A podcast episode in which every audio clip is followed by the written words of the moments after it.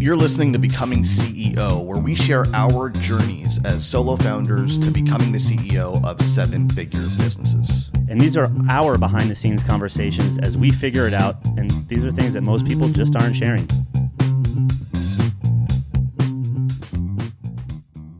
Okay, so here's a problem. You know me, I'm all about bottlenecks, right? I've been I've been you know trumpeting that song for a long time. We talked about it here. Mm-hmm. We talk about it a lot on our team with clients, right? The, the, whole premise is really simple. Every business, every system has a major bottleneck.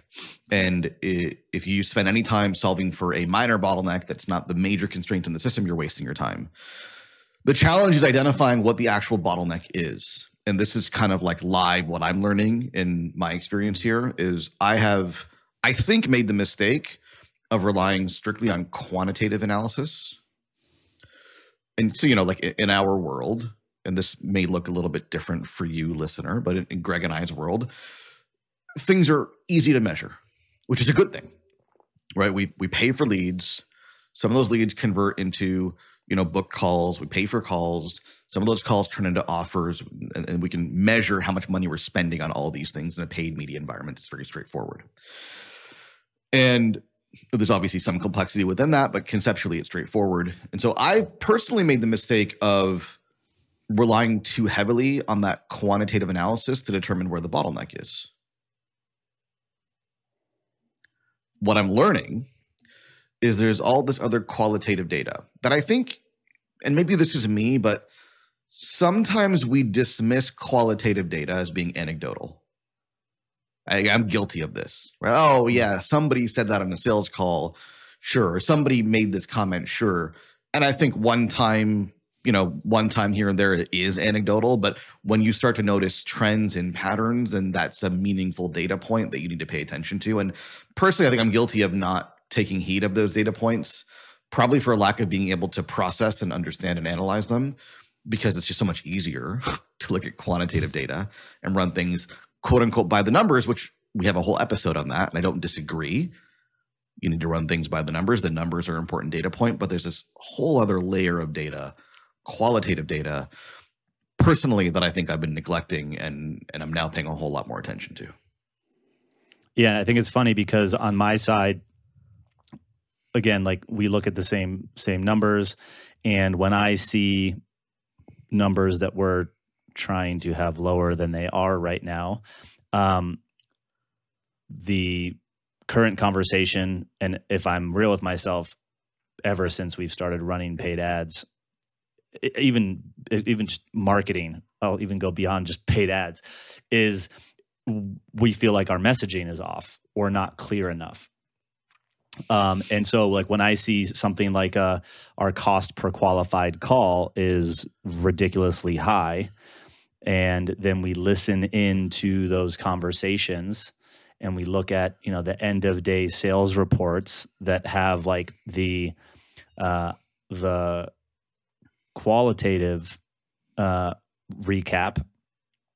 The thing that we go look at is like oh well like is there a way that our messaging or the thing that we're saying the call to action in the ad the message in the ad the whatever the hook is there any way that that could be leading to the unqualified person that's you know moving on this that is ending all the way downstream? And like we always come back to yeah we think it is.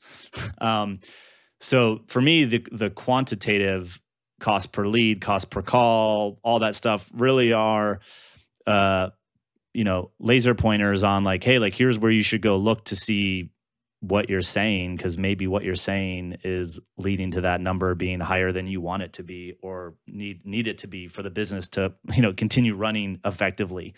Um, and i think the frustrating part for me is the the getting the numbers to making the qual the the qualitative changes and actually getting it right to then see the numbers move in the right direction. It's like I know we need to probably fix this thing and this thing to see the number move. Like I, I love that I can know that that's the area uh, uh, of to fix, but it feels like I've still yet to crack crack the, the nut on on that one. Um, and you know, I'm a I'm victim of not victim. I'm guilty of comparing myself to other people and it seems like my numbers are always so much higher than everybody else is and when i look at all of these things like even with people that are in similar markets it's like their message and their offers are just so much to me so much more crystal clear. Uh yet for us it kind of seems like we we don't get we don't nail it. So i think this episode is going to come and turn into like an ode to messaging and why messaging is always a problem. Because yeah. we yeah. have the opposite problem of you. I don't well, opposite might not be the right word. We have fantastic cost per call numbers. We have mm-hmm. fantastic, you know, quantitative metrics up until someone gets in the phone. You know, we got more leads than we can reasonably handle. Where we're falling off right now, at the time of this recording, and it ebbs and flows, is the close rate. And uh, again, actively learning here, right? There, part of me is like the salespeople need to be better at closing, and there may be some truth to that. But how do you know? How do I know in this case that's the major bottleneck versus a minor bottleneck? How do I know that it's the messaging at the top of the funnel that if reframed, adjusted, modified, there's always opportunities to do so, doesn't improve the quality of the people that's coming through the funnel. Even if that means higher cost, because right now, if I look at our costs, we have lots of margin for error. Like my cost can go up by 30% right now, and I'm okay if my close rate improves. You see what I'm saying? So yeah. th- this is the challenge for me. Is like, you, could could the salespeople close better? Yes. But is the true bottleneck at the top the actual message we're communicating to the marketplace before somebody gets on a phone call? Could changing that yield improvements to the entire system? And I think a little bit of nuance here, right? Generally speaking, the changes you make at the beginning of the system are going to have compounding effects throughout the system. So take use a simple example of you know, manufacturing, right? If I feed in better raw materials, higher quality wood at the beginning of the system, mm-hmm. it makes the rest of the process easier and the end product, the tables or the chairs or whatever you're building, higher quality versus a change at the end of the system. Yeah. Does that make sense? Yeah. Yeah. But I mean, I guess if I'm hearing it correctly, like when uh, when I kind of said I forget if this was in our first attempt at recording this or not, but like we realized when we looked at some of the, the stuff that we we believe our the reason we were having a lot of calls booked that were quote unquote unqualified um, was because the messaging we had at the top. Like it was attracting too much of a, a new person to business when like our ideal person has been kind of at least in it for a couple years and and and arguably stuck. Um, and when we looked at the messaging, we could see how that that was kind of attracting freebie seekers, right? And so, like, yes, we were getting calls booked, but we still weren't having the sales, right? And so, like you were saying, well, then maybe that's a sales problem. But if you think your messaging is attracting a lot of, you know, freebie seekers or people that that you could like statistically could be qualified but are not in a buying position. Um doesn't that come back to like maybe as clear and enticing as your offer is maybe it's still attracting too many of the wrong people? Yeah you have all the, the kpi of calls is hitting you know we have enough leads that we know like we can't we can you know can't even shake a stick at but like if it's still if it's still not resulting in final numbers there's still something wrong and if you're listening to the conversations and there's no urgency uh, in these people. Um, like, I don't think that. I mean, to a degree, I think a salesperson can create urgency.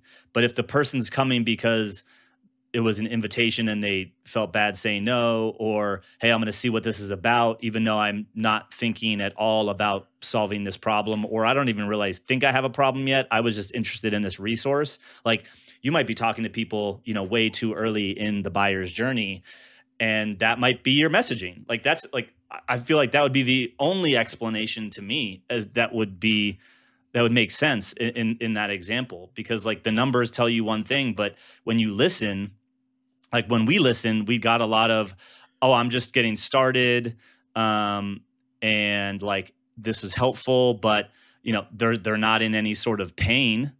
And we know that most of our sales come from people that have been stuck at a certain point so they've felt a certain amount of pain. And so when you hear that over and over again which is the the qualitative part it's like okay well it doesn't even it, it wouldn't even matter if we had full sales calendar right now because the it would be full of people that we were s- still turning down right? And so like that's where those some of those numbers could be misleading I think, as you're saying, it's like, well, the only other explanation is messaging, right? Like, I mean, what else would, what else could it be? Yeah. Yeah, I, it's a really good point. I, I think at one point, my my belief or my philosophy was, listen, just get people that are demographically qualified on the calendar. That was right. my approach, right? Like, yeah. if they're the right person, right business, right type of of, of offer, etc we want to talk to them. And I think that's worked to varying degrees, but it does present this problem around but how do you know if they're ready to buy? And I think there is something around if someone's willing to get on a phone with a stranger and have a consultation, there is something there, but it, you know, it varies in terms of orders of magnitude, right? There are people that get on who are absolutely motivated buyers, have been in pain for a while, actively looking for a solution. And there are people who, to your point, are earlier on in the buyer's journey trying to collect data. Mm-hmm. And I, I, think at one point my philosophy was that's okay. Engage them with our team, show them what we can do. Even if they buy later, that's fine. It becomes a problem when you have a, a capacity constraint in the calendar and the calendar's full with people who are not ready to buy today.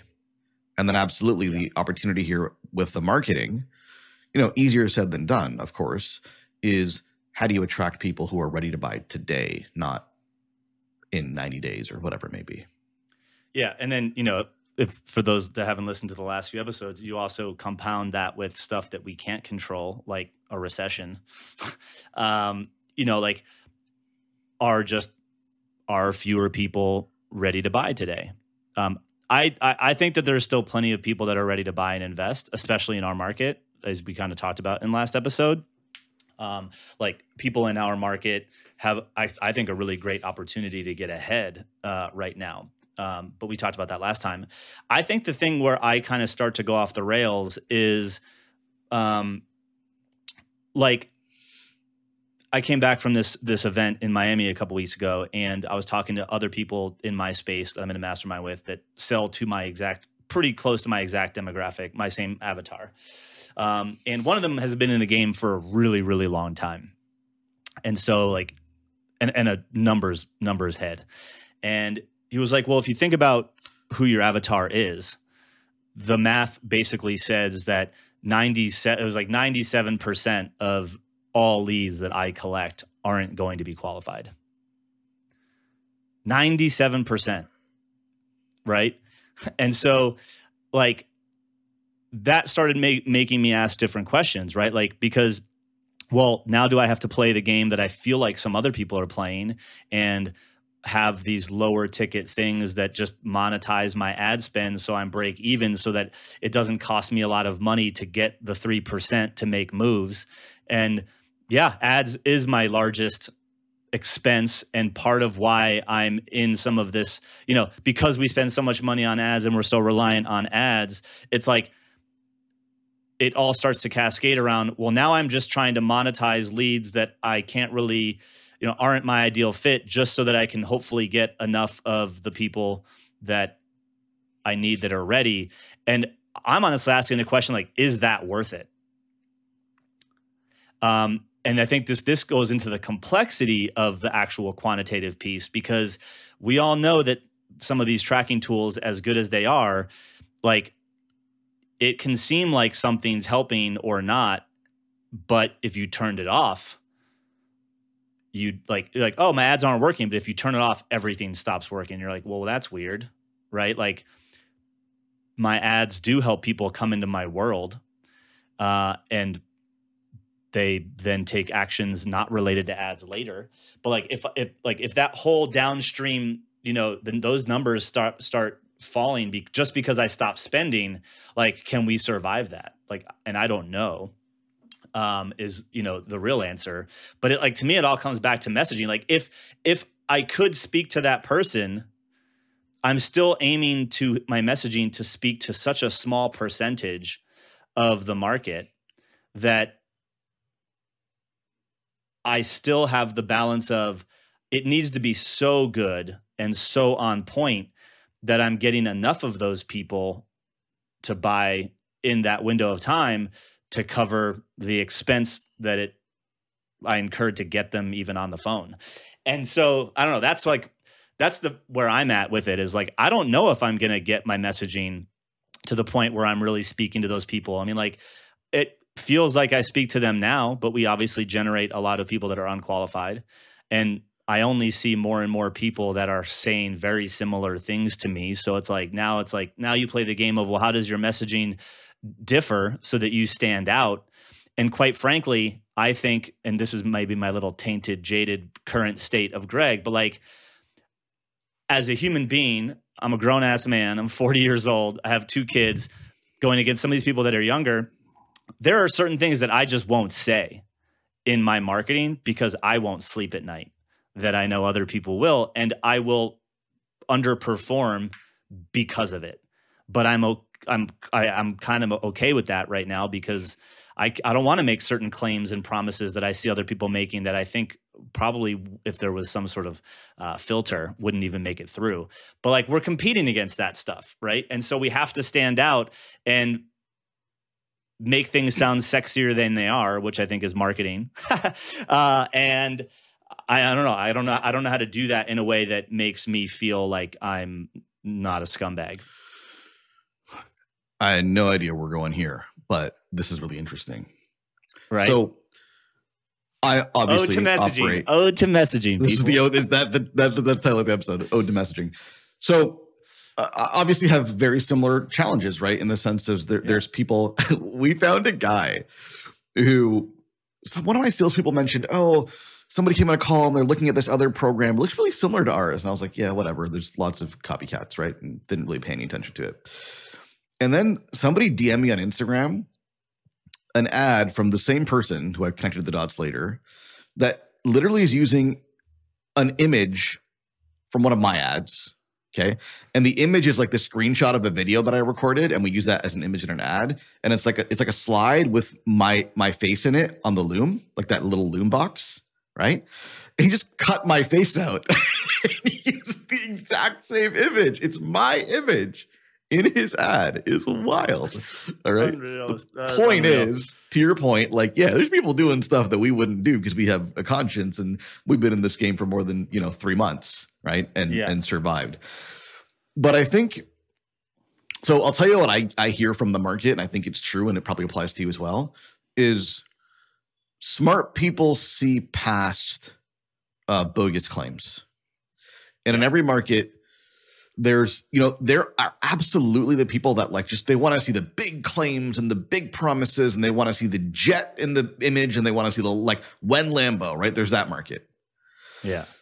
And then there's people who are like, just don't respond to any of that stuff and actually want to see somebody with, you know, a genuine track record and genuinely useful things to say. Because what also comes with the big claim, big promise, folks, is a lot of hype and very little substance.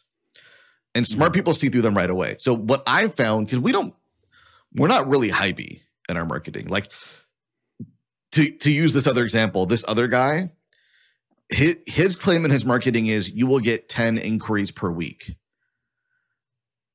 Our claim is you'll get 10 opportunities per month.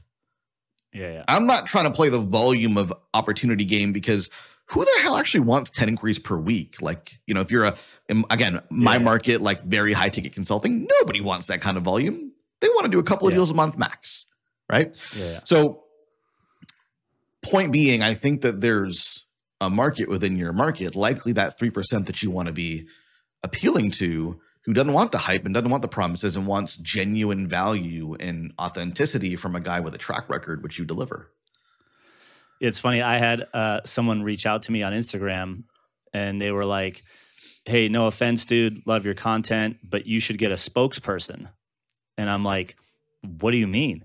And he, the whole message, very thorough, mind you, was about how um, basically the the my interpretation was like I think you just called me old and unattractive, and uh, pretty sure is what you said.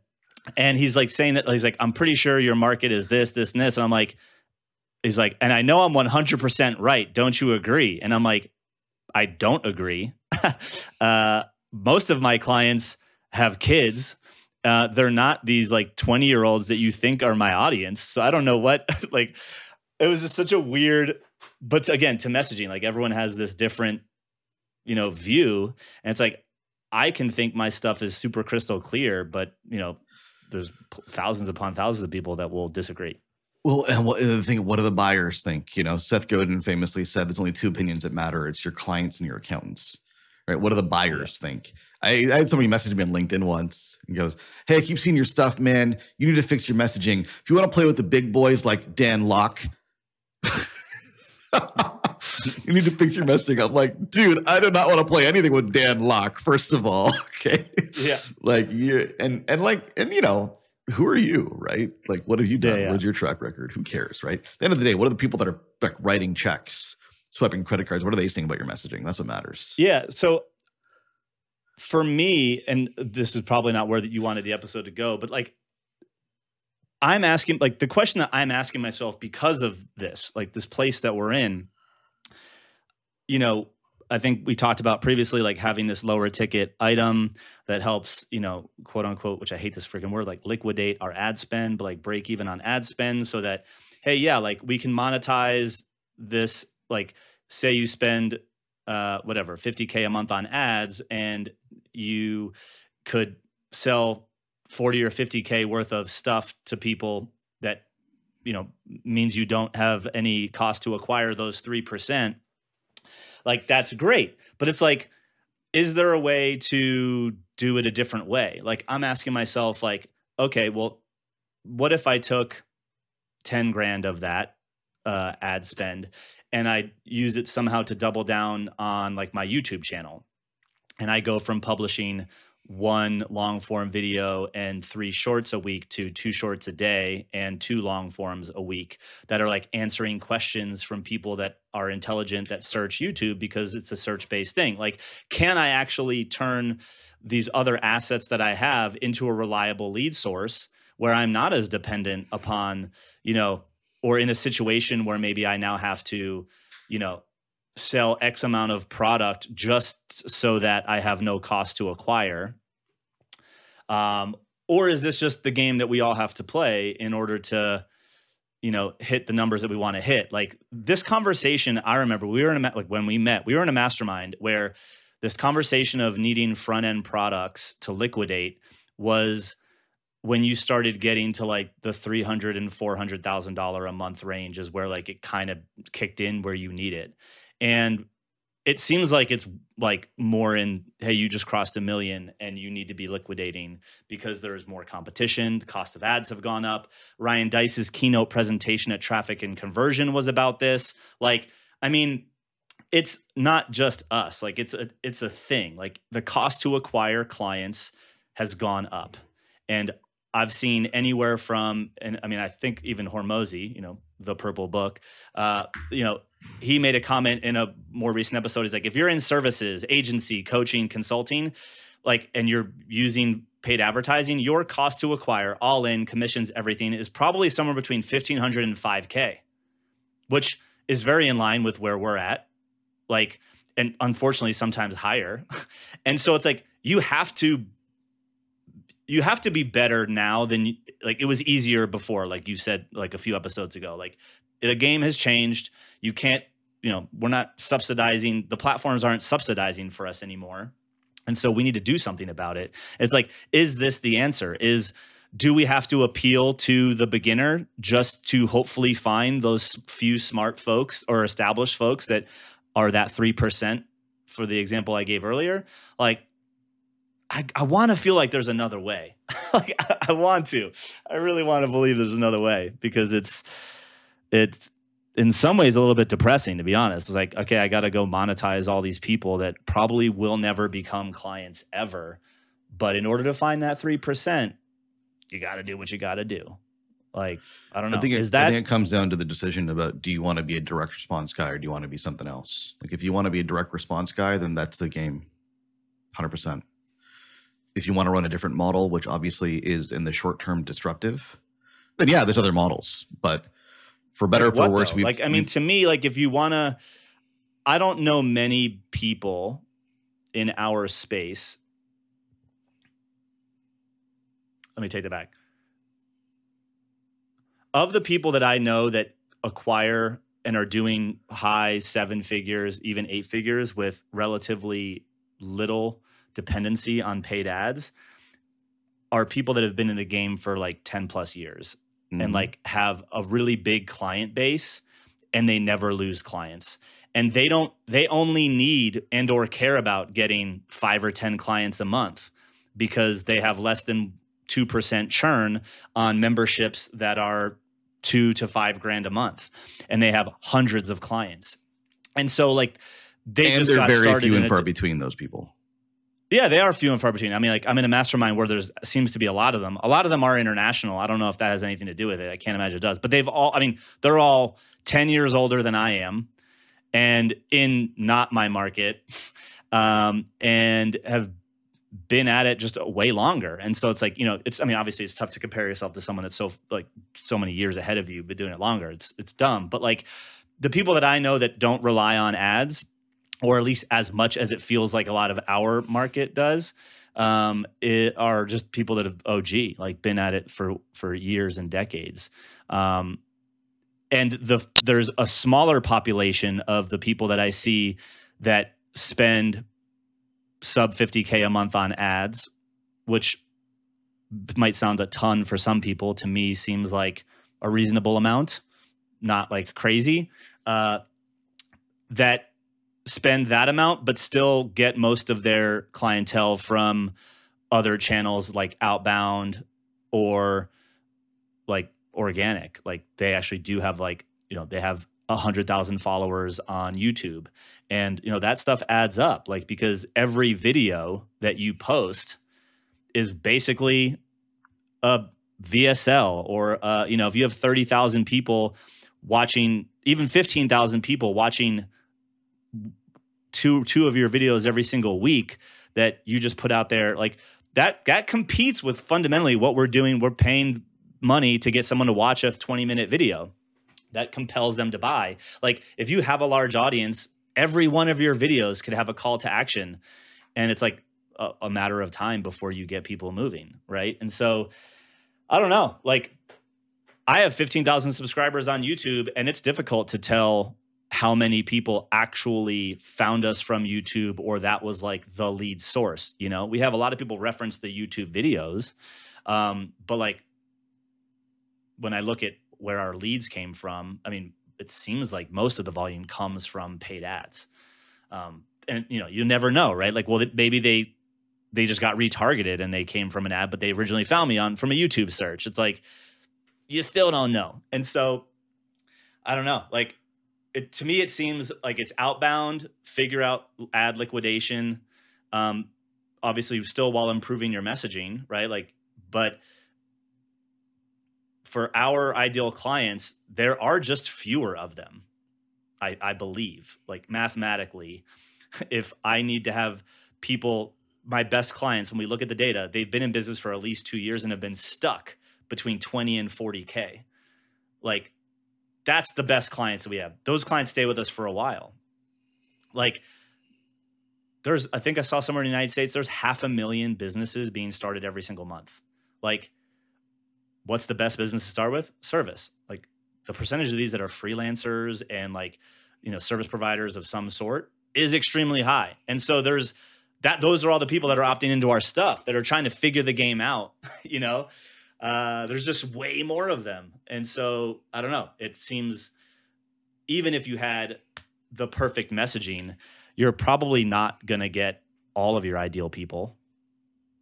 and so this still kind of becomes a, a an active conversation about the ad spend piece.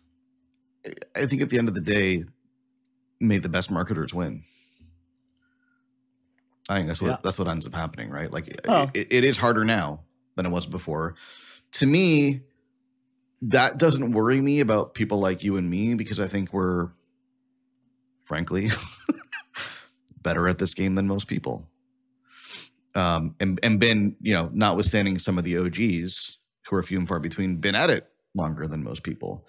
Um, Yeah. you know, we got people, we got competitors whipping up ads, largely ripping us off every month, and then Every month. three six months from now, they're going to be wiped out, right? And so, obviously, it's on us to innovate and to change the model. Like, may the best marketer win. To me, that means innovating on the messaging because people are going to rip you off, and then you've got to that, and then and the and the consumer can't tell the difference. So then you've got to take the next step in the marketing and also innovating the model. To your point, maybe it does mean that you have to offer some low ticket t- stuff to liquidate ad spend, et cetera. Is it t- like? I, and we've had this you with conversation. the ripoff piece. What? No, no, no. I mean, um, the the statement of like, "May the best marketer win." Um, I had a conversation. I'll leave the person's name out, um, but well established, been in the game for a long time, uh, has books that people in our audience probably would have read, and we were chatting, uh, and he made this comment, and uh, about like people in our space that uh, are doing it with professionalism. And I was like, tell me more. Like, what do you mean by that? And he made a comment that um, basically says, uh, like, everyone in the community that we are in, like the a couple communities that he mentioned, um, everyone thinks they have a marketing problem when they actually have a product problem, a credibility problem, and a results problem. And they're not doing anything. And this is something that Hormozi has talked about too. Like,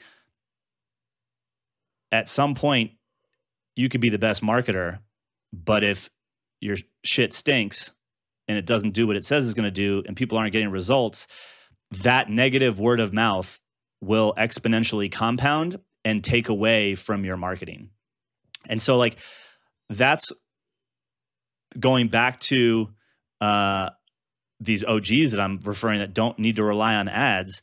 Like, they have such positive word of mouth coming out of their large client bases that creates a flywheel of new prospects just from that. And they don't lose clients. So the the need to be a great marketer actually isn't that doesn't stress them out at all. Like one of these guys doesn't even run ads and he does 15 mil a year. Like that's pretty impressive. Ag- Again, been at the game for a while, but like never lose clients. If you see videos of him with his clients, like they are raving fans, right? Raving fans. And so I don't I don't 100% agree with the best marketer wins because it feels like it it feels like it's the person who can just not lose clients. It's obviously a combination, but like some of these guys don't even need marketing Now, the way that we're talking about it, direct response. Like so they're they're beating me and they don't they need don't need now, to be the though. best marketer. I think, but I think that's an important nuance, right? Like when they built their critical mass of clients, they were the best marketer. Maybe. Why else would people buy? Well, what if they don't really market? But they had to at one point, right? I don't know. I guess. Yeah, maybe. You see what I'm saying? Like, I, But- if this is not, people, but not paid ad, maybe not paid ads. Maybe not, but regardless, right? Yeah, yeah. If we're talking about people that have a ton of good word of mouth and referral volume, and they've got a big enough client base, they only need to rely on a little bit of incremental gains every month. That like that's someone that's built an audience in their client base over the long haul, and probably at one point was a really good marketer when they hit critical mass, and therefore didn't really need to rely on marketing at that point. I think there's a point for Yeah. sure. Yeah, yeah. And I don't think Yeah, being the best marketer absolves you of the responsibility of delivering a great service. I, I- think if I could offer more nuance to my previous statement, the best marketer wins in the short term. Yeah, yeah. The best, you know, business person, owner, product, etc., wins the long term game. Absolutely. This is why so many of our competitors are flashes in the pan because they don't have anything meaningful to offer in terms of substance, and then they get eaten alive by negative word of mouth and refunds and chargebacks and etc. etc. etc. And they disappear. They don't have staying power. You can be a great marketer and get a, a you know a short term spike, but you're not going to last if you don't have anything on the back end to deliver the goods. Yeah. The same the same person I'll kind of be ex- expose myself a little bit, but I think it's actually it's true. Like I know that all of this conversation, right? Like uh I mean, I'd be lying if it didn't mentally take a toll on me a little bit, right? Like man, like I can't get through the clutter or you know, like cost so much to get these people. It's like it wears on you a lot when like you keep testing different messaging and it doesn't feel like it's working and you know you kind of feel like you're running out of sometimes i feel like i'm running out of time or money um, and one of the so with that like keeping clients longer i made this comment about like yeah like we're we've done relatively well with like keeping churn low we obviously still have people that churn it's higher than i'd like and he's like well yeah but he's like i know the number one reason why your market churns and he, i would classify this as our market is that people just decide they don't want to do the model that you offer. And when I look at the people that leave our world, that's usually the reason. It's like, yeah, like I actually don't want to do it this way anymore, or like I, or I got, I'm, I got a new opportunity. I want to pursue that. It's like it's the departure of the reason why they came to in the first place. It's not that it's not working or anything like that. It's like they just want something different now. Mm-hmm. And he's like, you can't control that. so he's like, that's always going to be your highest part of churn because you're offering a way of doing and building an agency and growing and scaling an agency. And some people, once they get in far enough, might decide that that's not for them. And there's nothing you can do about that. And I'm like, yeah, that's actually pretty accurate. Like, you know, um, and unfortunately, for some of the people that do churn out that way, they go back to the way of old, which was in some ways worse for them. But like they know nothing else, and so they just go back to the norm.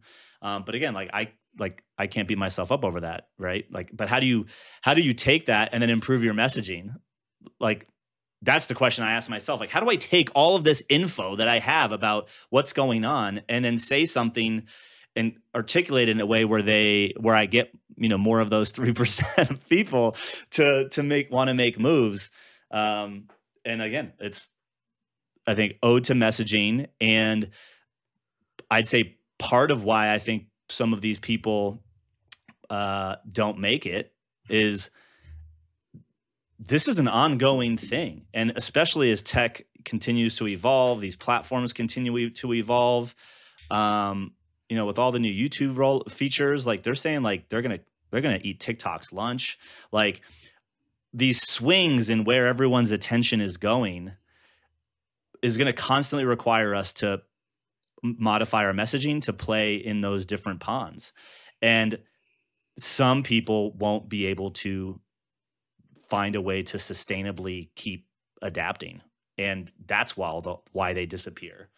Um, so it's ode to messaging, but I think it's like also ode to business. Like, hey, you wanted to build a big business. That's hard. And it's going to take you constantly trying to refine the quantitative and qualitative metrics that make the whole machine work so that you can keep the lights on, so that you can do the lifestyle that you want, so you can pay the people well. It's hard. like, this is why I tell my clients, I'm like, yo, you signed up for a multi three, like at least a three year journey, like three year journey, one year commitment. Like, and that's just to get to seven figures, you know, like, so if you want to go bigger, like you got to be in this for the long game. And I, I think just the reality is most people aren't. uh, most people aren't because it's hard. And this is one, one reason why. What a time to be alive. I look. It is still the to, best time to be alive, though. To end on the positive note, like I don't think there's any better time. And I look forward to a couple of years from now when we're able to talk about the lessons that we learned right now. Um, and we enter a more of a robust growth cycle, and we benefit from the decisions that we made today and um, the challenges that we were able to overcome. It's exciting. Yeah, my one prediction on that is that I'll probably have more gray hair than I already have. That's I can say Yeah, and that I'll, with and I'll probably have less hair than I already have. yeah, I'd rather go gray than than lose it. But um, hey, guys, if you enjoyed this and uh, you got value, we would really appreciate a, a rating and review wherever you consume the show, uh, so that we can get into more ears.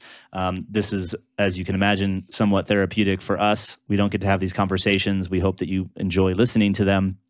Um, but uh, at mention us on any of the socials. We'd love to hear what you thought. Take a screenshot of you listening to the episode. Tag, uh, tag one of us or both of us, and uh, we look to see you in the next one.